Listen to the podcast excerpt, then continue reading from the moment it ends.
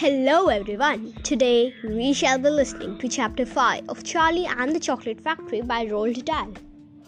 The Golden Tickets. You mean people are actually going to be allowed to go inside the factory? cried Grandpa Joe. Read us what it says quickly. All right, all right, said Mr. Bucket, smoothing out the newspaper. Listen.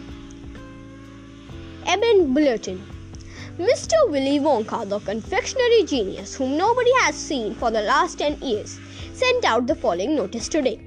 I, Willy Wonka, have decided to allow five children, just five, mind you, and no more, to visit my factory this year. These lucky five will be shown around personally by me, and they will be allowed to see all secrets.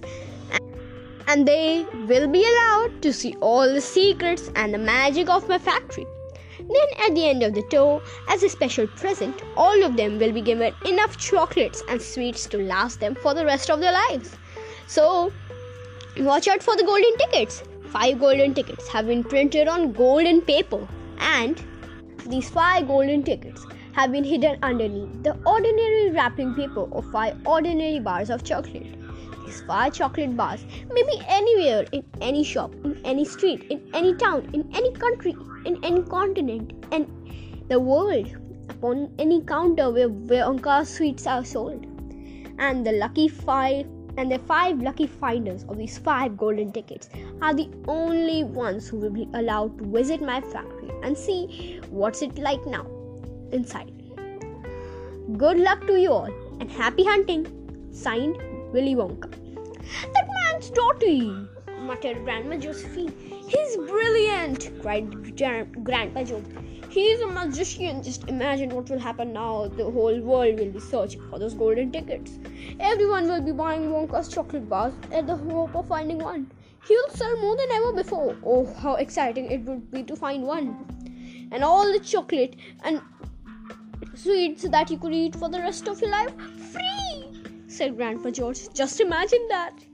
They had to deliver them in a truck, said Grandma Georgina. That makes me quite ill to think of it, said Grandma Josephine. Nonsense, cried Grandpa Joe. Wouldn't it be something, Charlie, to open a bar and see a golden ticket glistening inside? It certainly would, Grandpa, but there isn't hope, Charlie said sadly. I get only one bar a year. You never know, darling, said Grandma Georgina. It's your birthday next week. You have as much chances as anybody else. I'm afraid that simply isn't true, said Grandpa George. The kids who are going to find their golden tickets are the ones who can afford to buy bars of chocolate every day. And our Charlie gets only once a year. There's really isn't a hope. Thank you.